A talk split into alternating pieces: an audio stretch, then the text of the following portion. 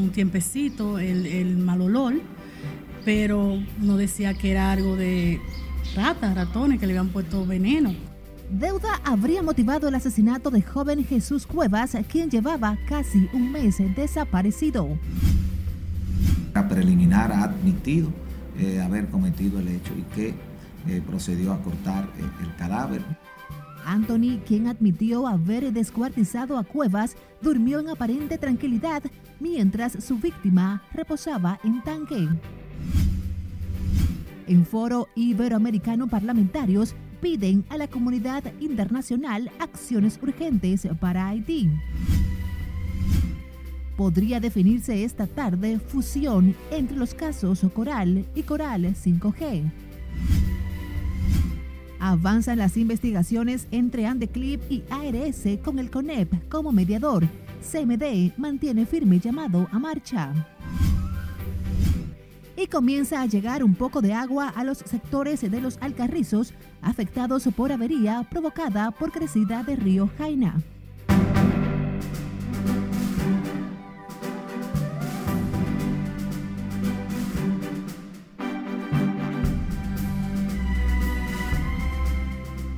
Muy buenas tardes, feliz viernes, antesala del fin de semana. Iniciamos la primera emisión informativa de Noticias RNN. Graciela Acevedo les saluda.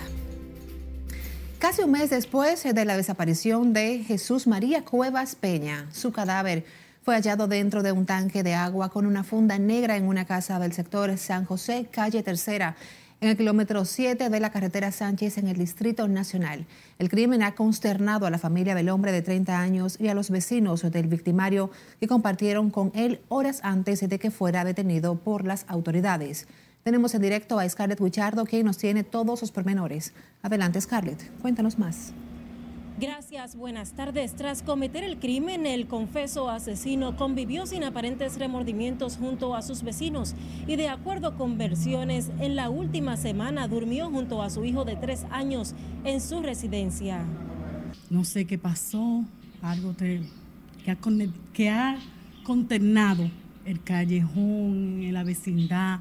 Francisco García Quesada, alias Anthony, de 32 años, es el hombre identificado por las autoridades como el responsable de la muerte de Jesús Cuevas, quien estaba desaparecido desde el pasado 6 de octubre. Mira, el proceso investigativo se establecerá las circunstancias por las cuales él actuó. Precisar que él de manera preliminar ha admitido haber cometido el hecho y que procedió a cortar el cadáver, introducirlo dentro de un tanque y estos restos fueron enviados a patología forense. El crimen sorprendió a los vecinos de García Quesada, quien residía en el tercer piso de este edificio, ubicado en este sector del kilómetro 7 de la carretera Sánchez, donde el mal olor inquietaba a la comunidad. Tenía un tiempecito el mal olor, pero nos decía que era algo de ratas, ratones, que le habían puesto veneno, pero nunca nos íbamos a imaginar eso, jamás en la vida. Uno creía que era ratón y cosas, hasta limpiamos un séptico que había ahí porque creía que era no eso. Ay, no, y no era eso, después siguió ahí bajo y cosas. ¿Cuánto tiempo tenía ese mal olor? Tenía un promedio como de 15 días, ¿verdad? Siempre iba allí, nos montábamos en un billar que hay ahí, yo lo veía jugando y cosas, y se veía que era un tipo, para mí era un hombre humilde, ¿me entiendes? Se veía, para mí no tenía esa cualidad de persona. Entonces, cuando una persona hace una cosa así, ya es un psicópata. Los vecinos del acusado del crimen, quien fue apresado durante un allanamiento, dicen haber escuchado una discusión en el apartamento. Las autoridades investigan los motivos del asesinato de quien fue calificado por sus parientes como un ciudadano ejemplar y familiar. Y queremos darle una digna sepultura de hoy en adelante y recordarlo como siempre fue, de la sociedad, productivo y firme siempre. Los familiares de Jesús Cuevas agotaban este viernes el procedimiento para retirar su cadáver del Instituto Nacional de Ciencias Forenses. Los restos de la víctima recibirán cristiana sepultura en San José de Ocoa. Esta es la información que tengo de momento. Paso contigo al Centro de Noticias. Gracias, Scarlett, por compartirnos este hecho tan lamentable con un final trágico. Cambiemos de información. El sexto juzgado de la instrucción podría definir esta tarde la fusión de los expedientes de Coral y Coral 5G solicitado por el Ministerio Público bajo el argumento de que son los mismos hechos y los mismos actores. Conectamos ahora con Margaret Ramírez, quien está en directo desde el Palacio de Justicia de Ciudad Nueva con detalles. Adelante, Margaret. Buenas tardes para ti. Gracias, así es. Muy buenas tardes. La audiencia se recesó a los fines de que sean trasladados al tribunal al menos 4 imputados que se encuentran bajo arresto domiciliario. Existen 2 investigaciones, pero existe ahora mismo una acusación. En la audiencia de hoy, la magistrada Yanibet Rivas continuará escuchando los argumentos de la defensa de los imputados que se oponen a la fusión de ambos expedientes de corrupción, alegando que este procedimiento sería una violación a la norma. Entonces, no sabemos qué es lo que el Ministerio Público pretende solicitando que se fusione una cosa que no existen 2. Para usted fusionar, usted necesita 2 cosas, que es convertirla en una, unirla, fusionarla, y hay una sola. Yo no entiendo muy bien y el Ministerio Público tendrá que explicar hoy. Sobre todo que hay un plan como medio hasta mágico, saber cómo una misma cosa se puede fusionar en sí misma. O sea, al final de cuentas yo pienso que todo esto es una pérdida de tiempo. El Ministerio Público motivó su pedimento en que se trata de la misma red de corrupción policíaco-militar que presuntamente defraudó al Estado por más de 8.000 millones de pesos. Uno de los graves problemas que hay en este proceso, el Ministerio Público ha imputado a 30 personas, a 18 empresas. Eso significa que el proceso del conocimiento de esto es demasiado lento. El Ministerio Público, de una manera constante, desesperada, de tratar de enmendar las cosas que ha hecho en la fase anterior, porque no cumplió con una serie de obligaciones que tenía que cumplir con los imputados. En esta ocasión simplemente pide que la jueza valide eso. Y yo dudo mucho que un juez en este país se meta a ese asunto. Son al menos 30 los imputados en los casos Coral y Coral 5G, entre ellos los generales Adán Cáceres, Juan Carlos Torres Robiou, Camilo de los Santos Viola y Bonarques Reyes. Además, el mayor del ejército Alejandro Girón, así como la pastora Rossy Guzmán y su hijo Tarer Antonio Flete y otros imputados. De fusionarse ambos casos, como ha solicitado el órgano persecutor, el tribunal tendrá bien a iniciar la audiencia preliminar con la lectura de la acusación. Mientras se define esta situación, los imputados del caso Coral cumplen ya 18 meses de prisión y sus abogados se preparan para solicitar el cese de la medida cautelar. Es todo lo que tengo por el momento. Ahora retorno con ustedes al estudio. Muchísimas gracias por este informe, compañera Margaret Ramírez. Tras un incidente de tránsito en el traslado de Fernando Rosa, imputado en el caso Antipulpo, el juez del séptimo juzgado de la instrucción recesó la continuidad de la lectura del expediente que involucra a otras 26 personas. El juez David Timoteo Peguero acogió la solicitud de la defensa del director del FONPEP, Fernando Rosa, en la que pedían al juez dar oportunidad al imputado de ser revisado por su médico de cabecera en el HOMS de Santiago. El chofer que le trasladaba al salón de audiencia tuvo que hacer una maniobra en el malecón para no impactar un vehículo y producto de esa maniobra frenó de golpe y el señor Fernando con su cabeza pues impactó las áreas interiores del vehículo en que iba siendo trasladado y no se sienta en condiciones. Si ustedes saben que una persona que se está leyendo cargos en contra de él debe estar totalmente apto para poder continuar entendiendo los cargos que se están presentando en su contra. Los abogados de Fernando Rosa mostraron preocupación por las condiciones de los vehículos en los que se trasladan los acusados, aunque reconocen las precariedades del sistema. El presidente de la Comisión de Asuntos Electorales del Senado de la República informó que el estudio de los proyectos de modificación de los códigos comerciales está detenido porque aún esperan por la opinión de los partidos políticos. El senador Ricardo de los Santos dijo que hasta el momento solo el Reformista y el Dominicanos por el Cambio han enviado sus consideraciones al Senado. Igual, eso se va a aprobar en el Congreso Nacional. Aquí no hay un legislador que no pertenezca a un partido político. Tenemos que estar claro. Entonces nosotros entendemos que ambas piezas, tanto la ley de partido, movimiento de agrupación política como el régimen electoral, los principales actores en ambas leyes son los partidos políticos. Entonces nosotros estamos apelando a la sensatez de todos los partidos, de todos los sentidos general, para que emita su opinión, porque la verdad es que nosotros queremos darle salida a ambas piezas legislativas. El congresista entiende que aún hay tiempo para que las leyes electorales se aprueben. Sin embargo, advirtió que si las observaciones de los partidos no llegan a tiempo, procederán a rendir el informe. Fueron suspendidos 4 actos regionales que el Partido Revolucionario Moderno tenía pautado para este fin de semana en cumplimiento al acuerdo de la Junta Central Electoral con los organismos políticos. Así lo informó el ministro de la Presidencia y presidente del Partido del Gobierno, José Ignacio Paliza, aunque reconoce que las actividades institucionales no serán suspendidas. Sin embargo, 2 hechos sugieren la posposición de estos importantes encuentros. En primer lugar, el esfuerzo que impulsa la Junta Central Electoral por regular los procesos políticos en nuestro país. Aunque las actividades institucionales no están prohibidas, el espíritu de la Junta, la esencia de lo que procura la Junta debe ser apoyado por todos y por todas. Por tanto, invitamos a los demás partidos del sistema a también replantear sus actividades y sus esfuerzos. Paliza aclaró que las actividades institucionales no están prohibidas, sin embargo, valoró el espíritu de la disposición de la Junta Central Electoral e invitó a otras organizaciones a cumplir con la disposición del organismo rector electoral.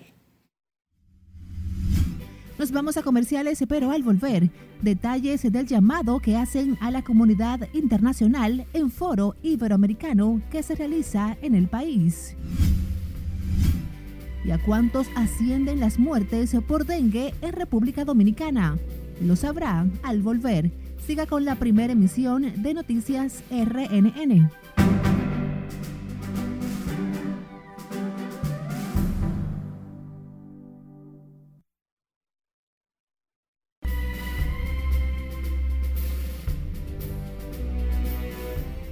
Abrimos panorama internacional con la agenda de la ONU para los refugiados. Está pidiendo a los estados de la región y a otras zonas que suspendan la repatriación de nacionales haitianos a su país de origen, tras considerar que Haití está devastado por la crisis humanitaria, política y la inseguridad social. Cesarina Ravelo nos amplía en el resumen internacional. La ACNUR detalla que entre los males que afectan ese país están la violencia criminal y sexual, los secuestros, saqueos y bloqueos de carreteras por parte de grupos armados. Agregó que el reciente brote de cólera ha agravado la situación humanitaria de inseguridad alimentaria, generando mala alimentación y miedo, otros elementos que impiden a millones de niñas y niños ir a la escuela, por lo que el organismo insiste en detener las repatriaciones.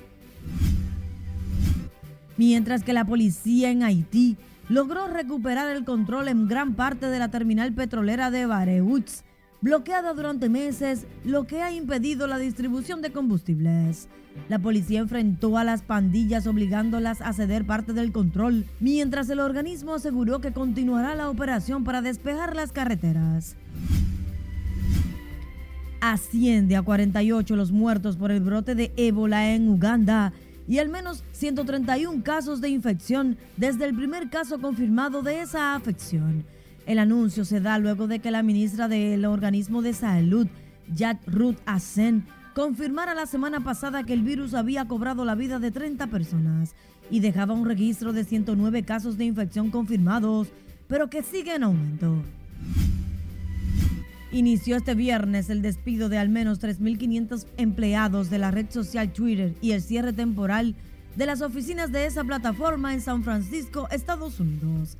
La adquisición de la empresa por parte de Elon Musk ha traído incertidumbre a los 7.500 empleados que laboran en la empresa, quienes se reducirá a la mitad. Los cambios de Musk iniciaron en el código de ética, el despido del consejero y delegado, los encargados de finanzas, legal, marketing y recursos humanos. Mientras que los empleados de Twitter presentaron una demanda colectiva contra la decisión de Musk, que reduce a la mitad la fuerza laboral de la compañía a partir de hoy, según un correo electrónico enviado al personal de la compañía. Una medida que supuestamente violenta la legislación estadounidense, que prohíbe a las grandes empresas despidos masivos sin avisar unos 60 días de antelación. al menos 50 alumnos y 6 profesores fueron atacados por una colmena de abejas en un centro educativo del municipio El Rosario del estado de Sinaloa, en México. El enjambre se encontraba en un árbol del recinto escolar, pero se alborotó y terminó picando a las personas en el interior de las aulas, que fueron rescatados del ataque por Protección Civil y la Cruz Roja. En las internacionales, Cesarina Ravelo, RNN. Seguimos con otras informaciones. El 11º Parlamento Iberoamericano, desarrollado en República Dominicana, abordó la situación haitiana y decidió solicitar a la comunidad internacional acciones urgentes para resolver la crisis que sacude a la empobrecida nación. Nelson Mateo nos amplía. Apoyar la realización de la segunda cumbre parlamentaria mundial contra el hambre y la malnutrición. El foro internacional que reúne en el país a 22 comisiones parlamentarias abordó los temas de seguridad, políticas públicas, legislativas y producción alimentaria. Pero la crisis haitiana pasó a ser el principal centro de debate. Nuestra idea es generar un movimiento de solidaridad regional e internacional para adoptar medidas que permitan solucionar la grave situación que afecta a Haití. En el foro parlamentario, Alfredo Pacheco, presidente de la Cámara de Diputados Dominicana, abordó el llamado de las Naciones Unidas para que, por solidaridad con el pueblo haitiano, cesen las repatriaciones de esos extranjeros. La parte humana no es violentada, también lo resaltó el director de Migración, cuando se cumple la ley. Sencillamente el que está ilegal, y entonces lamentablemente la República Dominicana no puede cargar con ese problema, respetando los derechos humanos, respetando el derecho de cada ciudadano, cumpliéndole su debido proceso. Nosotros vamos a ser solidarios, pero cumpliendo la ley. El congresista opositor Sócrates Pérez considera que la comunidad internacional no puede pedir más solidaridad a la República Dominicana. Yo diría que se puede ayudar, como nosotros siempre lo hemos hecho. Yo creo que no hay ningún país que haya ayudado a los haitianos más que nosotros. De su lado, el senador Pedro Catrain advierte que al país no se le puede pedir que renuncie al soberano derecho de repatriar a todo ilegal de su territorio. Todo Estado tiene derecho a repatriar los ilegales, siempre que se respeten los derechos humanos. Yo creo que hay un protocolo de Naciones Unidas para las repatriaciones que la República Dominicana lo está cumpliendo, pero ese es un derecho soberano que tiene la República Dominicana. El secretario general iberoamericano Andrés Ayamán reconoce los aportes solidarios del Estado dominicano, pero igual admite que el problema de Haití es una responsabilidad de la comunidad internacional. Nelson Mateo, RNN. Y a propósito de este importante encuentro, la coordinadora parlamentaria contra el hambre para República Dominicana, Soraya Suárez, admitió que la imagen de los parlamentos es un problema que preocupa a toda Iberoamérica y República Dominicana no es la excepción. Sin embargo, Suárez recordó que el nuevo Congreso ha tenido que cargar sobre sus hombros con una imagen heredada que no es la mejor. Están cayendo, es que hemos caído en un descrédito desde hace años, y me voy a trasladar y a circunscribir en República Dominicana. Los congresistas actuales tenemos un gran problema encima y un gran reto de limpiar la imagen del Congreso y de los congresistas, pues nos ha tocado trabajar y arar en tierra ajena, en tierra que otros permitieron que las cosechas se perdieran. Ahí, por ejemplo, tenemos los proyectos de ley que están engavetados y llenos de polvo de hace 18, 20, 13 años, 16, y hoy nos exigen a nosotros que los saquemos al vapor en 2 años. Suárez rindió un informe detallado sobre los avances de los trabajos de las mesas temáticas del 11º Foro Iberoamericano que concluye esta tarde en el país. Dijo Suárez que los temas y sus conclusiones serán presentados en la 8ª Cumbre Iberoamericana de Jefes de Estados y de Gobiernos, que se celebrará en República Dominicana en marzo del próximo año.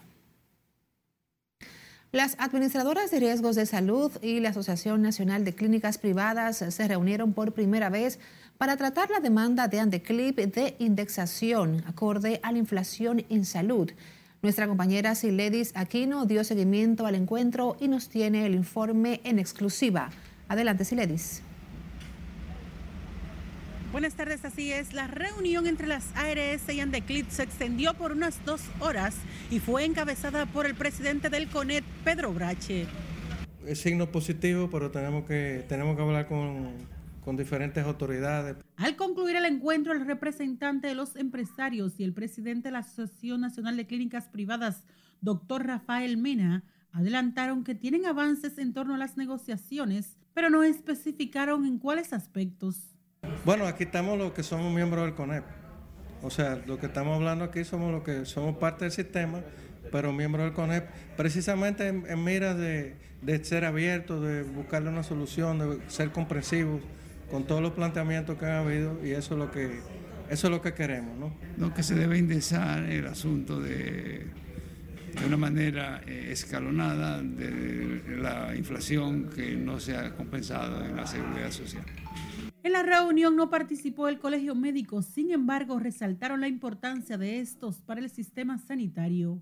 Cuando ellos quieran, o sea, nosotros estamos dispuestos a hablar con el que quiera hablar, o sea, nosotros siempre estamos abiertos al diálogo. Y ellos son una parte muy, muy importante del sistema. Primero, tratamos de resolver el problema por lo cual fuimos convocados a esto, pero se habló y se llegó al acuerdo que los médicos eran parte importante e imprescindible de la situación que se está viviendo. Mientras, Senencaba dejó claro el papel que juega el gremio médico en la lucha contra las ARS. De manera que ante estas peticiones nosotros no las delegamos en nadie. El Colegio Médico es el representante genuino, legítimo de los 15.000 médicos que laboran a nivel privado. Asimismo, los médicos junto a otras organizaciones mantienen el llamado a marcha hacia el Congreso Nacional el 30 de este mes. Aunque no dieron a conocer la nueva fecha, las ARS y Andeclip se volverán a reunir nuevamente para continuar tratando el tema.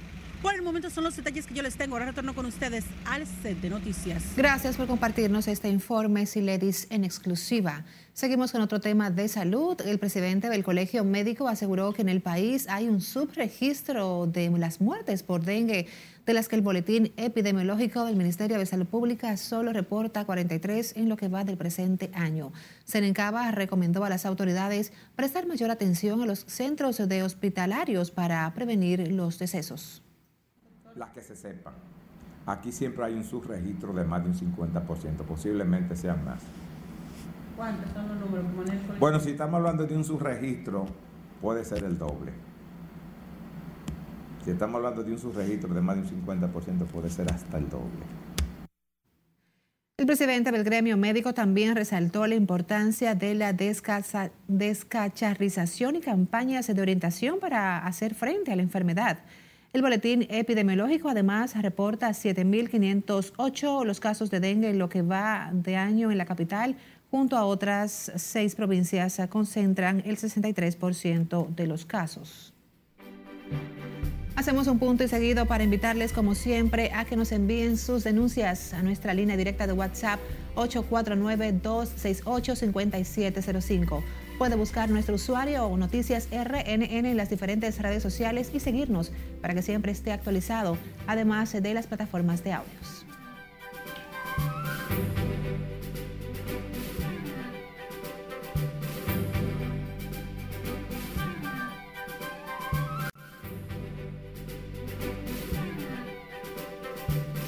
Gracias por continuar con nosotros. Las cámaras de seguridad de la cooperativa en Licey al medio captaron los rostros de 4 de los 5 hombres que asaltaron la entidad el pasado 21 de octubre. Los desconocidos sustrajeron casi 5 millones de pesos y hasta el momento no hay detenidos. De acuerdo a los levantamientos de la Asociación Mocana de Ahorros y Préstamos, los hombres, en mayoría jóvenes, realizaron el asalto a las 8:42 de la mañana del viernes 21 de octubre, cuando algunos, como se ven en las imágenes, con abrigo, mascarillas y gorra, llegaron al local a bordo de una jipeta Hyundai Santa Fe color blanco y aparcaron en el parqueo de la asociación.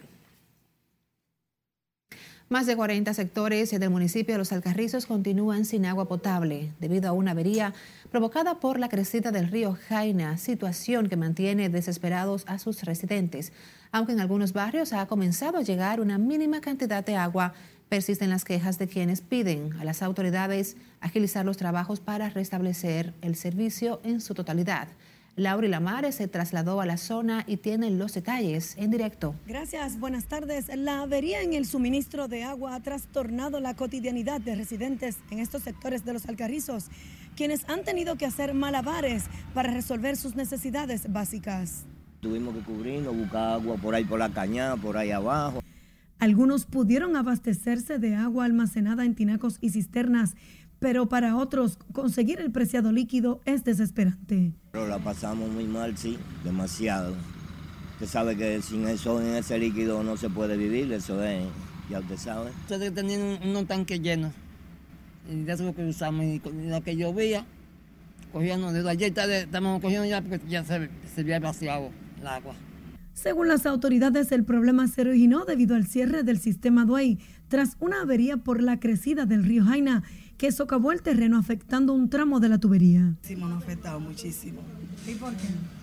Oh, porque uno tiene gente enferma, esos baños, que para limpiar, para fregar, muchísimo. Mira esta hora que, cómo está, después que no tenemos agua. Sobre todo a las personas más con excusos. Más escasos. Escasos recursos que no pueden tener tinaco, que dependen de que el agua le llegue. Y sí ha sido una gran dificultad, la verdad. Y ayer para bañarnos, para ir al trabajo, tuvimos sí que pedirle al vecino. La verdad que ni siquiera hubo una claridad de qué fue lo que pasó.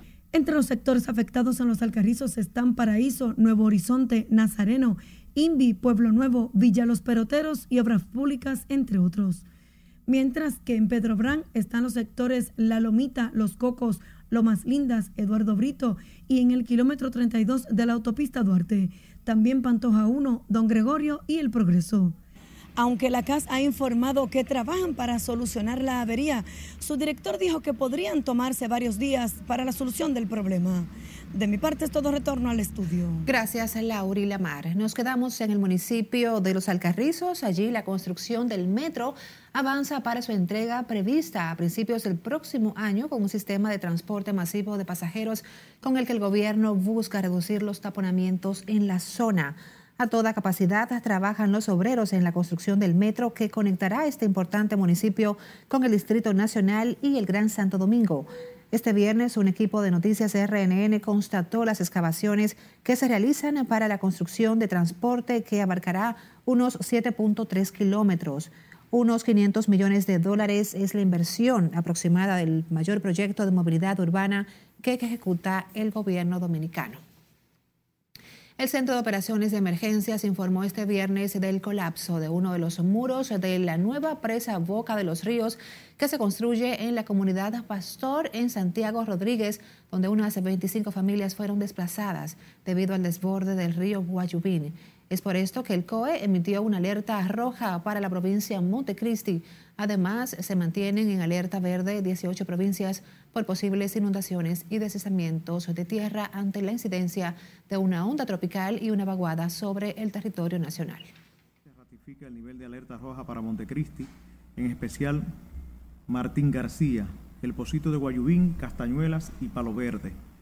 En verde entra ahora el Ceibo, Atomayor, La Altagracia, San Pedro de Macorís, La Romana, Monteplata, Santiago, La Vega, Monseñor Noel, Azua, San Cristóbal, San Juan, Samaná, Sánchez Ramírez, Duarte, María Trinidad Sánchez, el Gran Santo Domingo y Santiago Rodríguez. El Centro de Operaciones de Emergencias llamó a la población a estar atenta a los boletines de esa institución y a las instrucciones de los organismos de protección civil ante la ocurrencia de aguaceros. Las personas deben abstenerse de cruzar ríos y cañadas que presenten altos volúmenes de agua.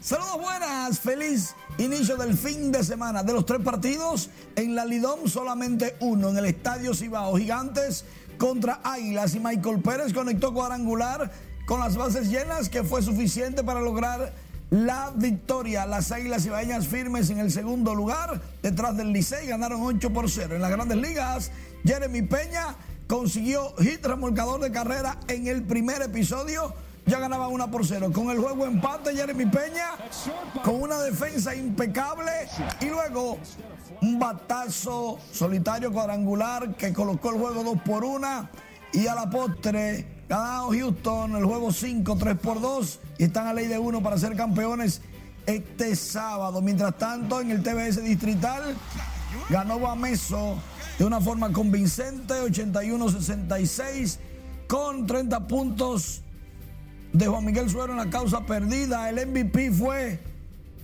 Víctor Liz, que tuvo que ser llevado a un centro médico porque sufrió un golpe en el tercer cuarto, pero al final ganó Bameso, su segundo título en el baloncesto distrital. Mauricio luchó, pero Bameso fue mejor. Lógicamente, el último juego es el más importante porque es el que define el campeonato y en esta ocasión Bameso superó a Mauricio Báez. Recuerden, este sábado, Franbel Valdez busca la Serie Mundial para los Astros de Houston contra los Phillies de Filadelfia. Bien pendientes a nuestras redes sociales y página web rnn.com.do. Por el momento es todo.